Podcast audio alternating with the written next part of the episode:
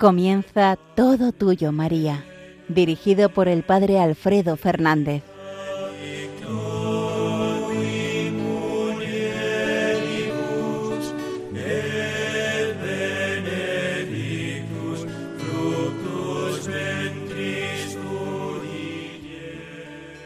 Muy buenos días, queridos amigos, oyentes de Radio María.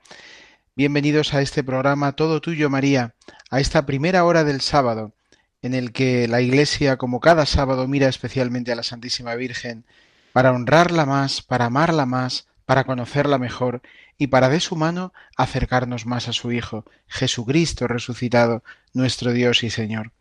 Os habla el Padre Alfredo Fernández desde la alberca en la Sierra de Francia, en Salamanca. Vamos a adentrarnos en estos minutos de programa en las misas de la Santísima Virgen María, en el misal de la Virgen María, para a través de estos preciosos textos que la Iglesia ha ido generando y recogiendo de diversos lugares y fuentes, conocer mejor a la Virgen nuestra Madre. Y para ello nos ponemos al comienzo en clave de oración, en clave de Dios, para que todo lo que podamos decir en este programa sea siempre y solo para gloria de Dios y bien de nuestras almas. Señor y Dios nuestro, a ti acudimos deseando conocerte mejor y amarte más, de la mano de María, tu Madre y nuestra Madre, que ella, como Madre buena, como dulce abogada e intercesora, interceda siempre por nosotros y nos lleve de tu mano, nos lleve de su mano a ti, nos haga conocedores de tu amor y fieles discípulos tuyos. Amén. Muy bien, queridos amigos, como hemos anunciado en los programas anteriores y hemos ya ido introduciendo, vamos a adentrarnos ya en este tercer programa de esta nueva serie de Todo Tuyo María, en el comentario de la primera de las misas de la Virgen María que vamos a ir analizando. El misal de la Virgen María como suplemento o como complemento al misal romano recoge 46 formularios de misas de la Virgen, de diversas procedencias, pero todas ellas de una enorme riqueza teológica y espiritual. Están organizadas en torno al año litúrgico, para que así durante todos los sábados del año litúrgico, especialmente durante el tiempo ordinario, pero también en los tiempos fuertes, podamos disponer de esas misas y en los sábados, a falta de una memoria o de una solemnidad mayor, podamos siempre tener alguna misa específica de la Virgen. Las primeras misas del tiempo ordinario, la primera sección de las misas de la Virgen María en el tiempo ordinario, recogen una serie de formularios que celebran la memoria de, la Virgen como Madre de Dios, bajo una serie de títulos tomados principalmente de la Sagrada Escritura, o que expresan la relación de María con la Iglesia. En el tiempo ordinario, en general, tanto en el calendario romano en general como en los calendarios de las iglesias particulares y también de los institutos religiosos, se repite con frecuencia la memoria de Santa María. De ahí que los propios del rito romano, en los propios del rito romano, haya abundancia de formularios de misas de la Santísima Virgen, cuyo objeto, aunque es uno solo y siempre el mismo, la obra de Dios realizada en María en consideración a Cristo y a la Iglesia, sin embargo se celebra desde muchos y variados aspectos. Es decir, siempre que celebramos una misa de la Santísima Virgen, tenemos como objeto la obra de Dios realizada en María en consideración a Cristo y a la Iglesia. Siempre celebramos la obra de Dios, siempre miramos a Cristo y a la Iglesia a través de la mano de María. María nos lleva a considerar a Cristo y a su Iglesia. Es verdad que desde muchos y variados aspectos. Los formularios de las misas del tiempo ordinario, habida cuenta del aspecto del misterio que celebran, están subdivididos en tres secciones. La primera, como ya hemos dicho, contiene eh, once 11 formularios que celebran la memoria de la Madre de Dios bajo una serie de títulos tomados principalmente de la Sagrada Escritura o que expresan la relación de María con la Iglesia. La segunda sección, que abordaremos bastante más adelante, eh, consta de nueve formularios, en los que la Madre del Señor es venerada bajo advocaciones que recuerdan su intervención en la vida espiritual de los fieles. La tercera sección de las misas del tiempo ordinario comprende ocho formularios que celebran la memoria de Santa María bajo títulos que evocan su misericordiosa intercesión en favor de los fieles. Bien, pues como hemos dicho, nos centramos ya en la primera sección. Y dentro de esta primera sección comenzamos con una misa que lleva por título Santa María, Madre del Señor. Santa María, Madre del Señor. Y que en el conjunto de las 46 misas del Misal de la Virgen ocupa mm, es el número 19. Bien, Santa María, Madre de Dios.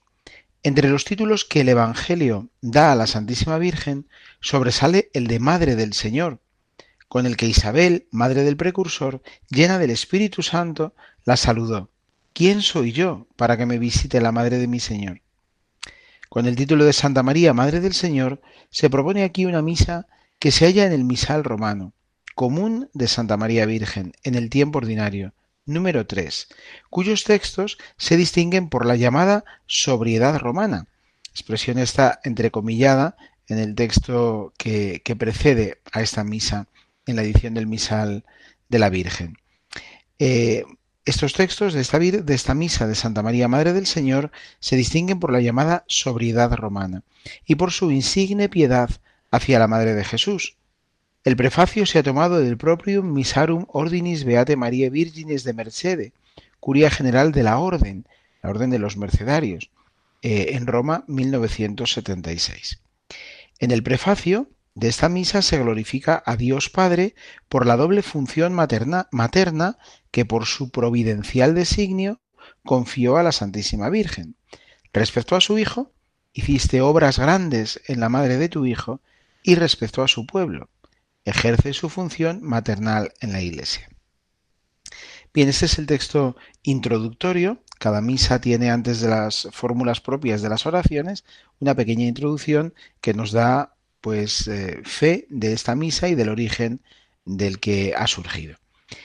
La antífona de entrada, primero de los textos propios de cada misa, está tomado del libro de Judith y dice así, El Señor Dios te ha bendecido, Virgen María, más que a todas las mujeres de la tierra.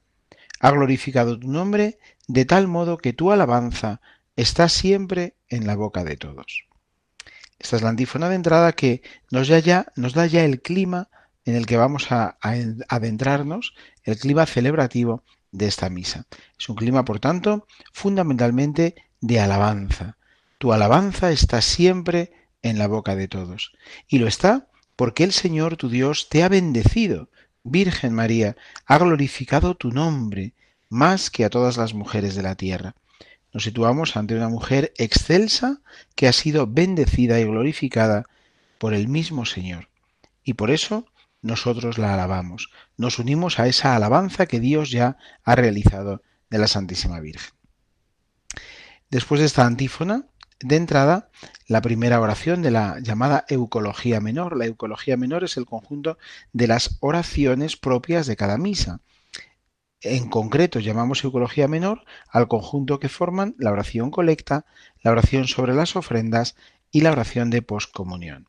Estas tres oraciones conforman la Eucología menor. Se suma después el prefacio, que en todas las misas de la Virgen es también propio. Bien, pues la primera de las oraciones de la Eucología menor, la oración colecta, dice así. Concédenos, Señor, por intercesión de la Virgen María, cuya gloriosa memoria hoy celebramos, hacernos dignos de participar como ella de la plenitud de tu gracia por nuestro Señor Jesucristo, tu Hijo, que contigo vive y reina en la unidad del Espíritu Santo y es Dios por los siglos de los siglos. Esa es la fórmula conclusiva habitual de todas las oraciones colectas. Bien, nos centramos eh, propiamente en el texto de la oración. Como siempre, dirigimos primero una súplica a Dios. Todas las oraciones están dirigidas directamente a Dios. Dios es el dador de todos los dones. Los santos y María Santísima de una manera eminente son intercesores ante Dios, pero es Dios el que concede todas las gracias. Concédenos, por tanto, le pedimos directamente a Él, concédenos, Señor, por intercesión de la Virgen María, cuya gloriosa memoria hoy celebramos. ¿Qué es lo que le pedimos que nos conceda? Pues hacernos dignos de participar como ella de la plenitud de tu gracia. María es llena de gracia. María ha sido concebida sin pecado original. La plenitud de la gracia habita en ella desde el origen mismo de su historia personal. ¿Qué es lo que le pedimos en esta primera misa al Señor? que nosotros también podamos participar de la plenitud de su gracia, que nosotros seamos dignos, que el Señor nos dignifique, porque si no lo hace Él, nosotros no podríamos hacerlo, que el Señor nos haga dignos de participar, como ya hace la Santísima Virgen, de la plenitud de su gracia, de la gracia de Dios. Oración, por tanto, sencilla, sobria, pero que va a algo verdaderamente esencial. Pedimos participar de la plenitud de la gracia, de la gracia divina, como ya María participa es hermoso ver cómo eh, en María encontramos a una de los nuestros, a una de nuestro pueblo, que ha alcanzado ya esa plenitud. Y por tanto, esto nos llena de consuelo y de esperanza. Si María participa ya de la plenitud de la gracia, nosotros, que somos también criaturas como ella, podemos participar también de esa plenitud. Y es lo que le pedimos, por tanto, al Señor, que nos haga dignos de esta participación, de esta plenitud de su gracia. Terminada la oración colecta, comienza la liturgia de la palabra, las lecturas de la Santa Misa. En concreto, esta misa de Santa María, Madre del Señor, tiene por lecturas propias, como primera lectura, eh, un extracto del primer libro de las crónicas, crónicas 15, 3, 4, 15, 16 y capítulo 16, versículos 1 y 2. Dice así esta primera lectura del libro de las crónicas. En aquellos días David congregó en Jerusalén a todos los israelitas para trasladar el arca del Señor al lugar que le había preparado. Luego reunió a los hijos de Aarón y a los levitas. Luego los levitas echaron los varales a los hombros y levantaron en peso el arca de Dios, tal como había mandado Moisés por orden del Señor. David mandó a los jefes de los levitas organizar a los cantores de sus familias para que entonasen cantos festivos acompañados de instrumentos, arpas, cítaras y platillos. Metieron el arca de Dios y la instalaron en el centro de la tienda que David le había preparado.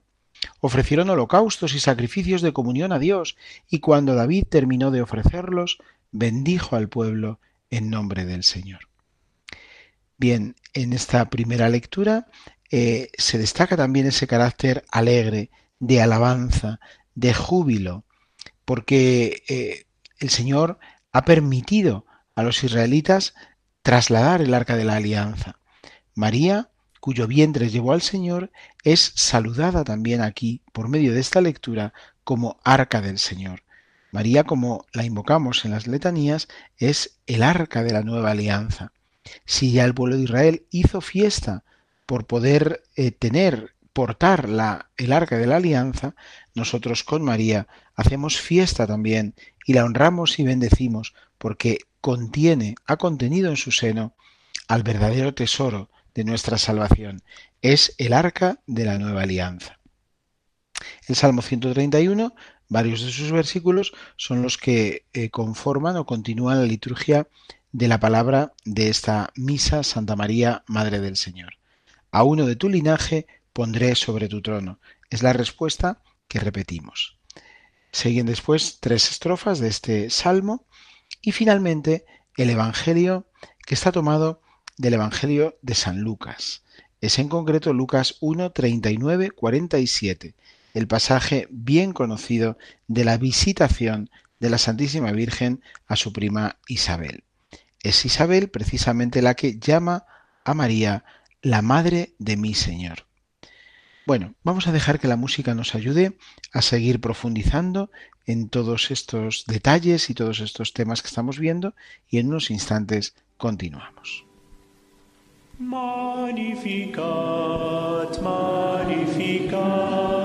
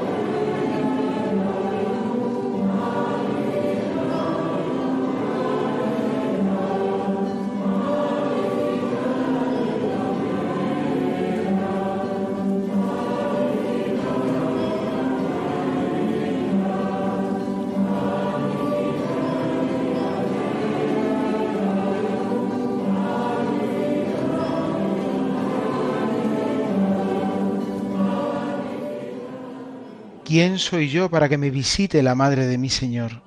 En cuanto tu saludo llegó a mis oídos, la criatura saltó de alegría en mi vientre.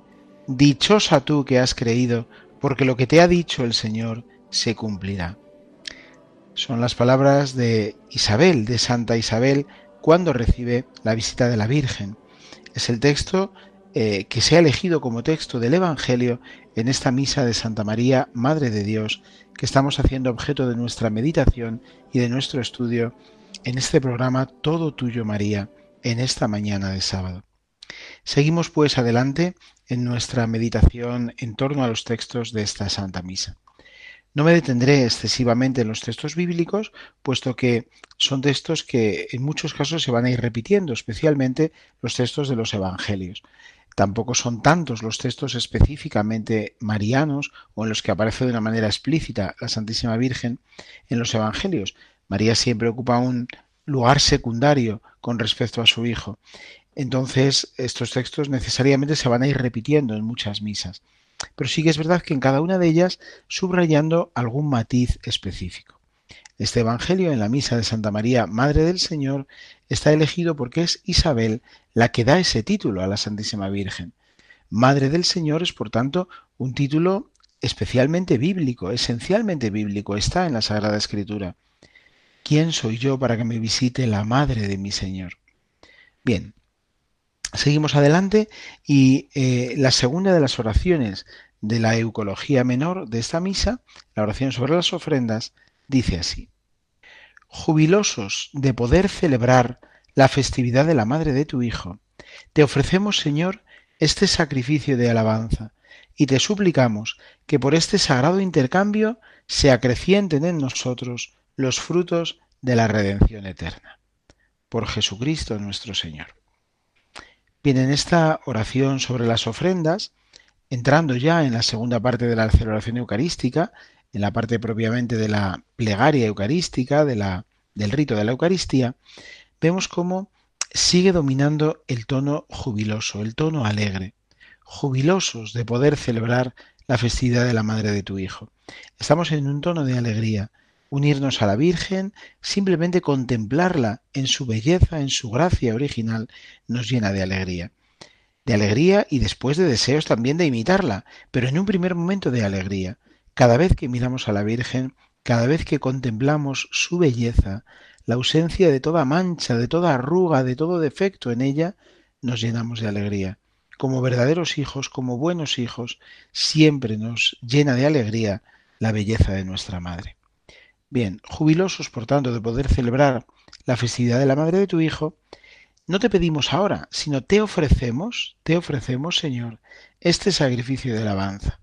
Y te suplicamos, ahora sí, que por este sagrado intercambio se acrecienten en nosotros los frutos de la redención eterna.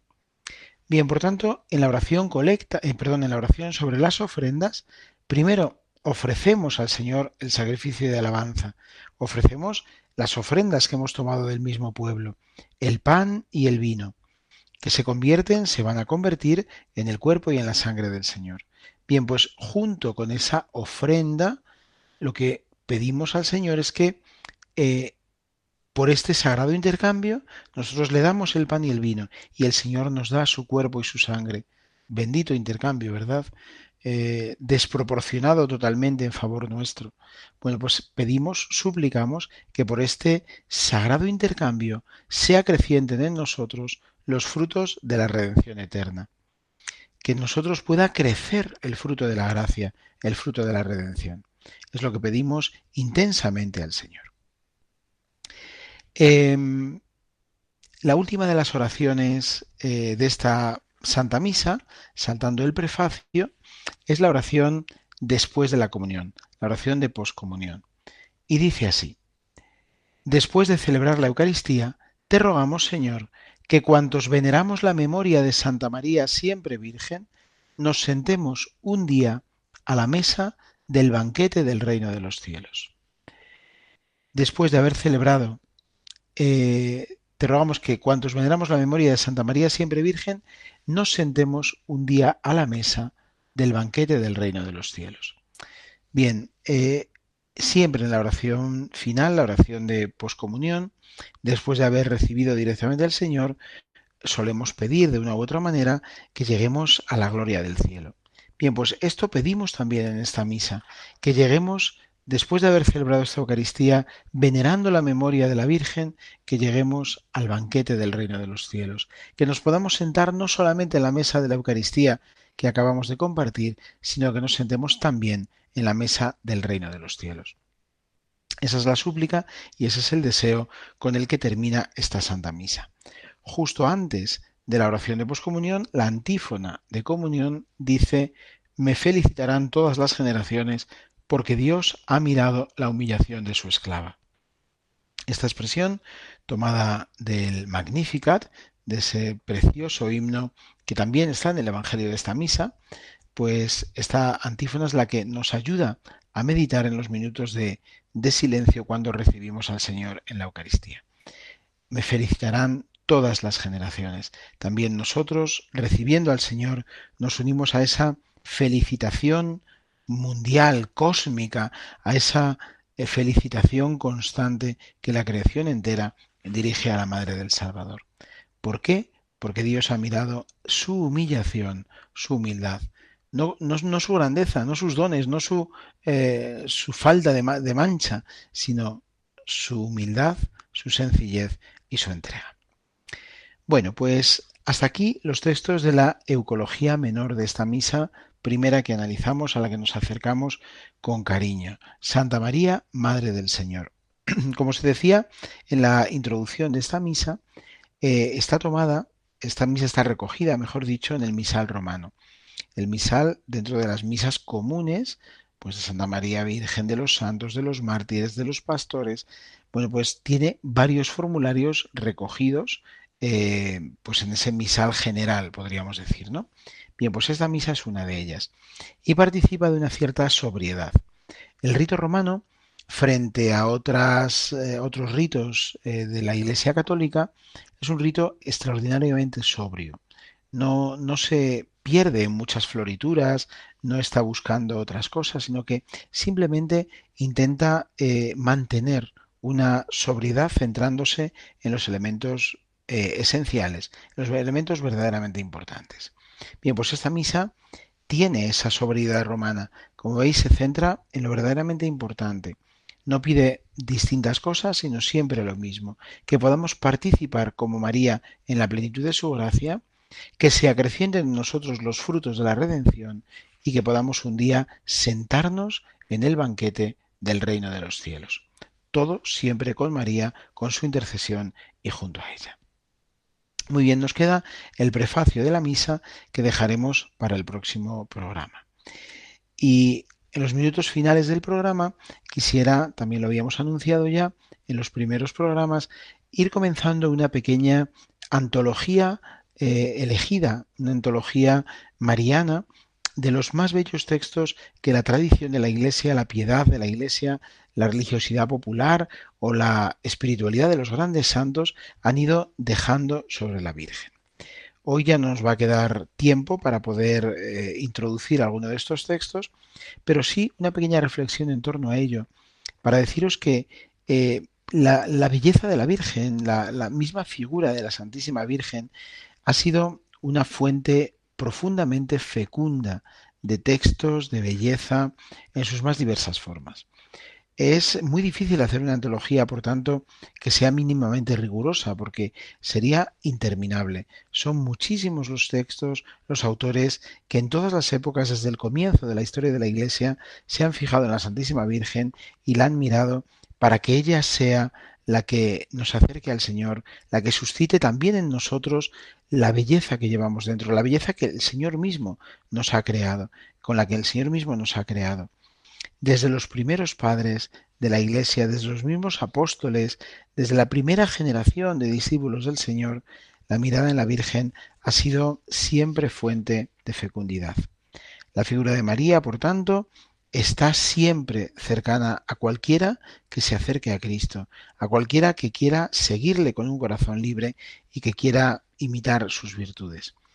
Desde aquí iremos viendo entonces cómo desde los mismos evangelios hasta eh, el resto de la, de la escritura, la iglesia antigua, la iglesia medieval, la iglesia moderna y por supuesto también la iglesia actual, ha ido fijándose en María y sacando algo de lo más hermoso que llevaba dentro para honrarla, para glorificarla, para dignificarla.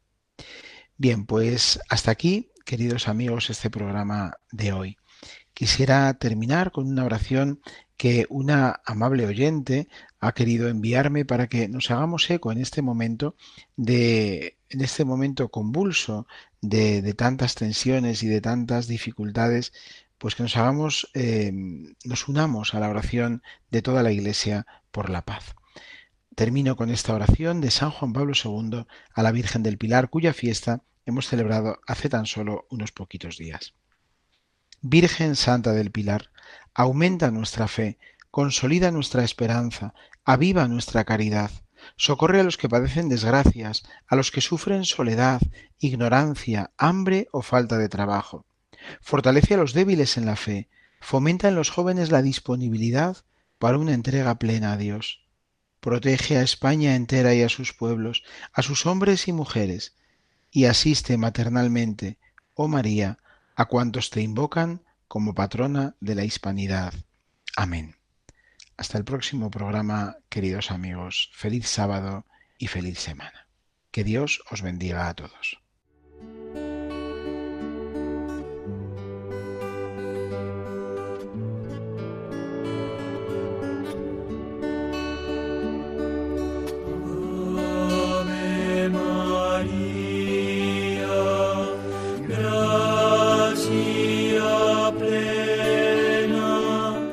Han escuchado en Radio María Todo Tuyo, María, dirigido por el Padre Alfredo Fernández.